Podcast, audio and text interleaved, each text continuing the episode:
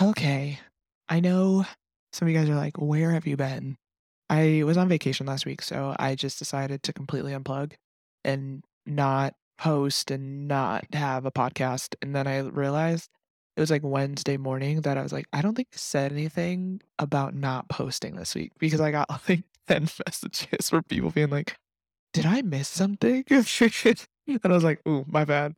Um, but I've realized more and more that as I work in social media and I do more things around it, I like could care less. I think like as I I unplugged last week, I was like, I could never go back to social media and be just as happy and be like one of those elderly people with a flip phone and that's.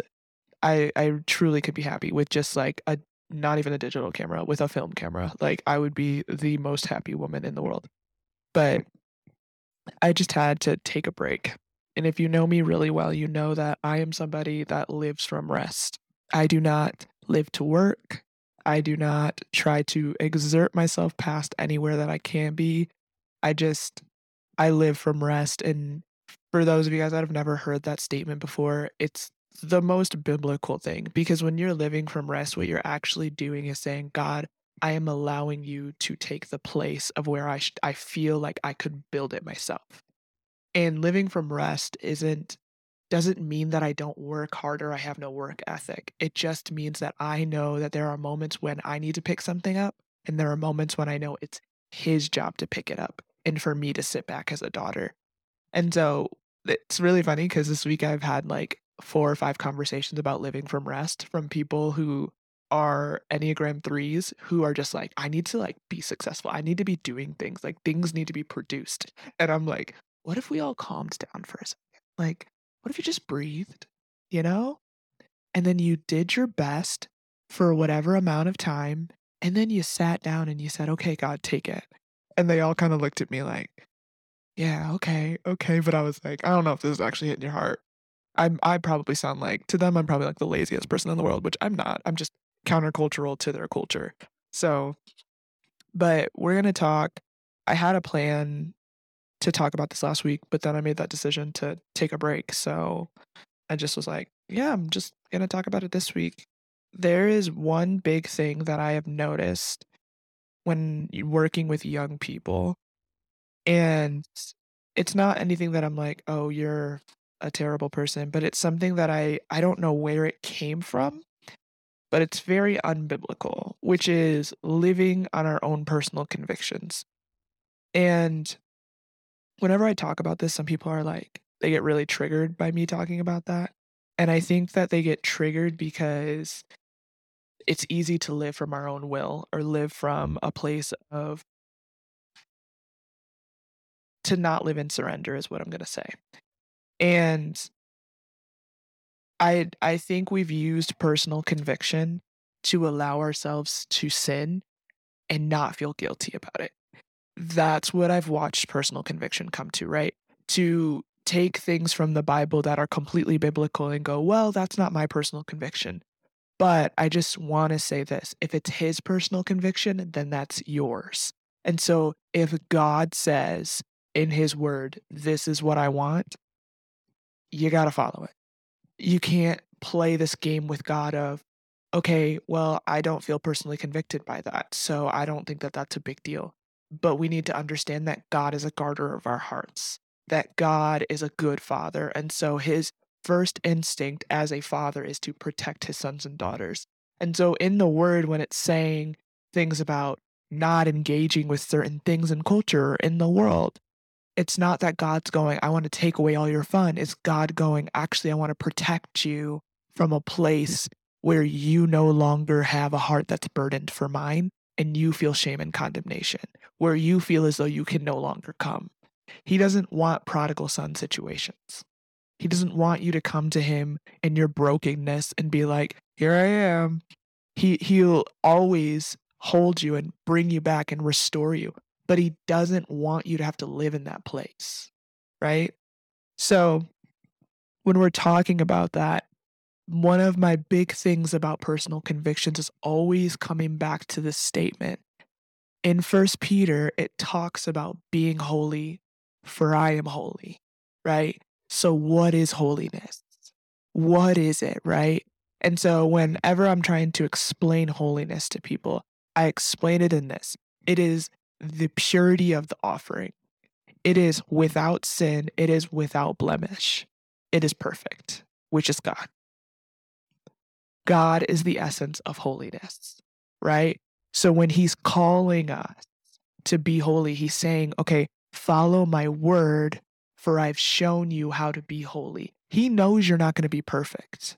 There, there is no way to ever be perfect. It is something that I personally live on. I almost said my personal conviction. No, but it is something that I personally say to people that are like, well, I have to be perfect. No, it's impossible perfection is never going to be attainable. The only perfect person to ever walk the earth was Jesus. So why am I ever going to try to attain perfection? I can do my best. I can do my best every single day. And I can come to him as a humble daughter every single day and go, I tried my best. And he goes, That's enough. Because that is a good father. That is why we have grace. That is why we have mercy. And so when we're talking about personal convictions and we're talking about being holy, God is saying, Will you follow me and just try your best? Don't try to rewrite what I've done. Don't try to make little pathways into heaven, but just try to follow me. And it says this in 1 Peter 16. It says, um, honestly, we could start from 13, and it goes, Therefore, prepare your minds for action be self controlled. Set your hope fully on the grace to be given you when Jesus Christ is revealed. As, as obedient children, do not conform to the evil desires you had when you lived in ignorance, but just as He who called you is holy, so be holy in all you do. For it is written, Be holy, because I am holy. And what is really being broken down there is God going, okay, when you stepped into relationship you put away ignorance, which means you put away all the things that your flesh wanted. You put away the stumbling blocks. You put those things to the side and you said, actually, I'm going to live on the conviction of who you are, of what you have called me to be, of holiness. And so that when we're talking about personal convictions, I've I've watched it be misconstrued into a way of allowing in sin to then slay grace at a deeper level. And I don't say this to be like daunting or savage or convicting. I just say this because honestly, I'm tired of seeing people fall into holes and me have to help them know the love that Jesus has for them because the enemy took them down a place that they're not meant to be in because they lived on a personal conviction and then the enemy just preyed on that. It's easy to stumble when you have exceptions. It is. It is easy to allow in more exceptions when you're like, uh, well, I'm not really convicted by that. It's not about if you're convicted about it. It's about is he convicted by it? Is he calling it sinful? Is he calling it evil? Then you're not meant to engage with it. Then you're not meant to step into it. And I think one of the big things is this I've watched where the laying down of our hearts has become more of a I'm going to give you part of my heart and then I'm just going to expect you to know where my heart is. I I I get angry about this single statement which is God knows my heart. Yeah, he knows your heart, but your actions are showing that your heart is sinful. I just I've just gotten to this place where I'm like we can't allow in things that are going to what's the word that I want to use right now? I got it. We can't allow things in that are going to distort and mess up the offering. I think when you begin to look at your relationship with God in this place of, I want to bring you the most pure offering, being holy means something completely different. Having a personal conviction means something completely different. And I want to say this when your convictions are his convictions, it convicts other people. It makes other people feel uncomfortable. When you're following after the Father wholeheartedly and you're going, Here I am, and I will not bow or bend to anything other than who you are and what you have called me to, people get convicted by that. I've watched as as friends have made choices that I don't agree with and I have sat back and and they'll ask me things and I'll tell them the truth and and I won't engage with certain things with them. Like I just remember in college I wasn't the greatest kid in the world in college. Went to a Bible school, but I wasn't like I think I was living in this place of I'm not as bad as them, so it's not really a big deal, right? But then the Holy Spirit really started to convict me of like just because you don't go out and and party and go to clubs and and do whatever else they're doing doesn't mean that you are are at least as not as sinful as they are right? It doesn't mean that your sin outweighs them. And so i just remember that really convicting me and being like ooh i probably should like not allowing the little things. I should probably like not be drinking with my friends on a hill like i probably like shouldn't be doing this stuff, right? And so I started to get convicted by that. And so I, I watched as I started to shed that stuff away that a lot of friends kind of looked at me and were like, "What are you doing?" Like you're you're fine. Like you show up to prayer every day. You you go to class, you help people. Who cares if you're doing this other thing behind closed doors? It's not a big deal.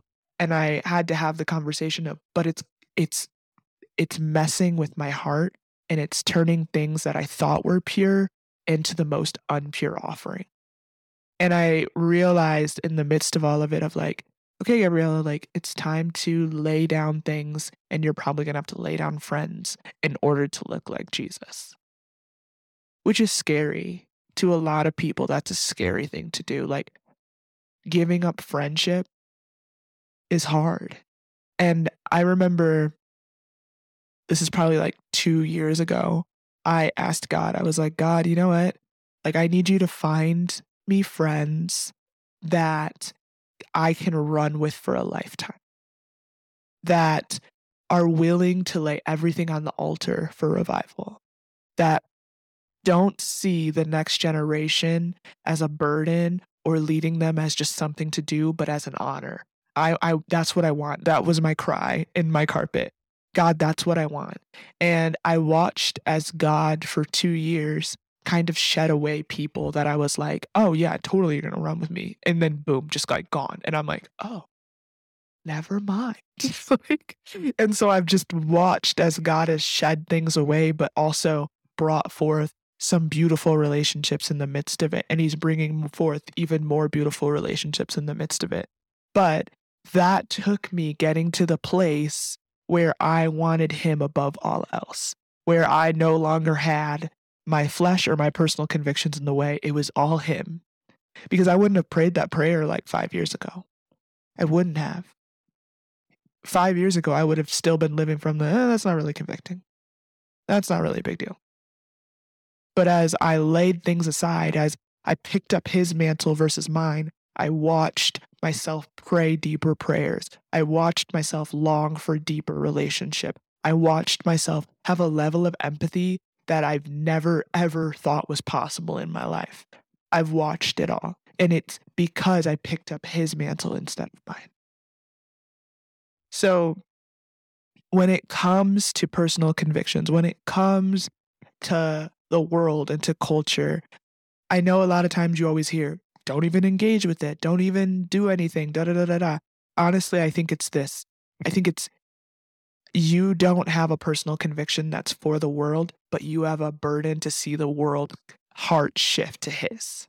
And so when you shift yourself into him, you watched yourself go into more of a loving relationship of looking at the world and going, not going, oh man, that's so evil. I hope he burns it down, which is like my favorite statement. I like love to watch things burn. But no, you go in and you go, oh, man, that's so evil. God, I just, I want to see your light and love be shined into the darkness.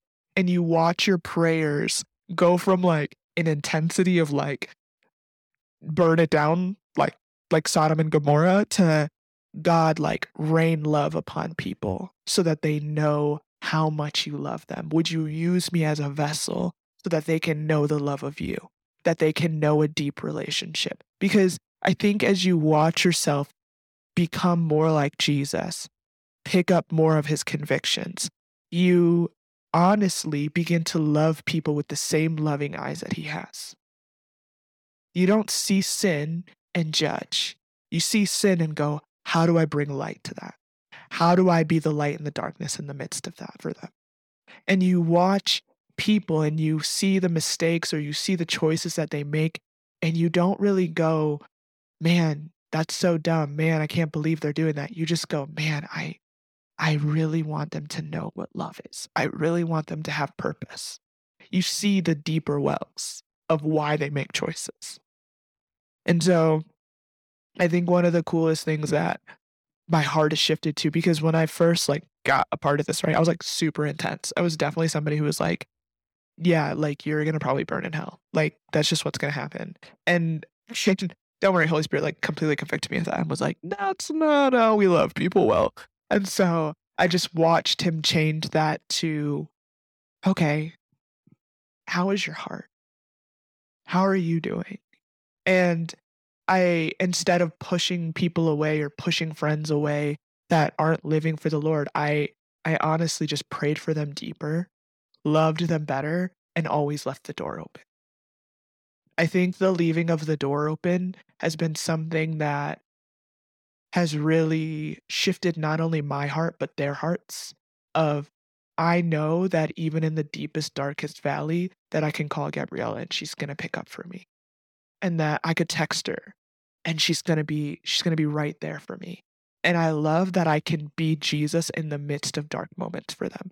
I love that I can like be the picture of him because I can't personally be him, but be the model and image of him for them to then know him I love that.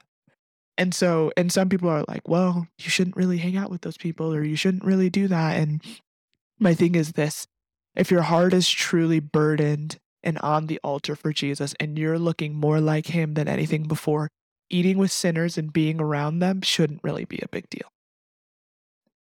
I just, I think a lot of times what scares a lot of people is that it doesn't look perfect, that it gets messy, and I think that if relationship with people gets messy, you're doing it well.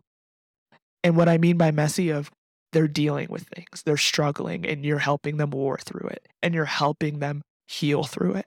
Okay. I'm good with that. I'm willing to set the table for the broken and the least of these above all else. Because that's what Jesus would do. And that's the shifting of my heart from living on my own conviction to his. Because when I lived on my own conviction, I never would have set a table for anybody else. I would have set the table for me and said, figure out your own table.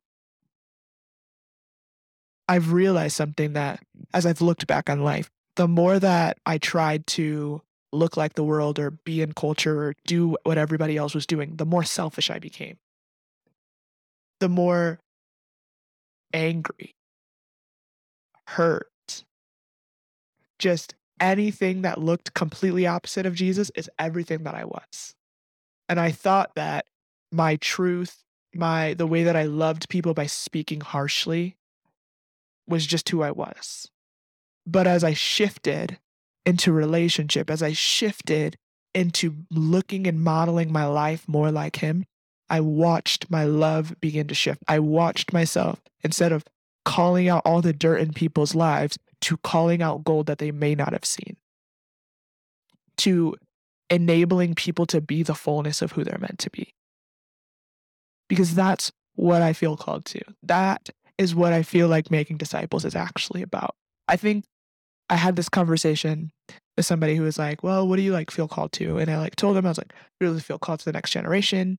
Um, and they kind of looked at me and were like, "That's kind of wild. Like, what do you mean you feel called to the next generation? I was like, well, I feel called to Gen Z and Gen A. Like, that's really like my heart.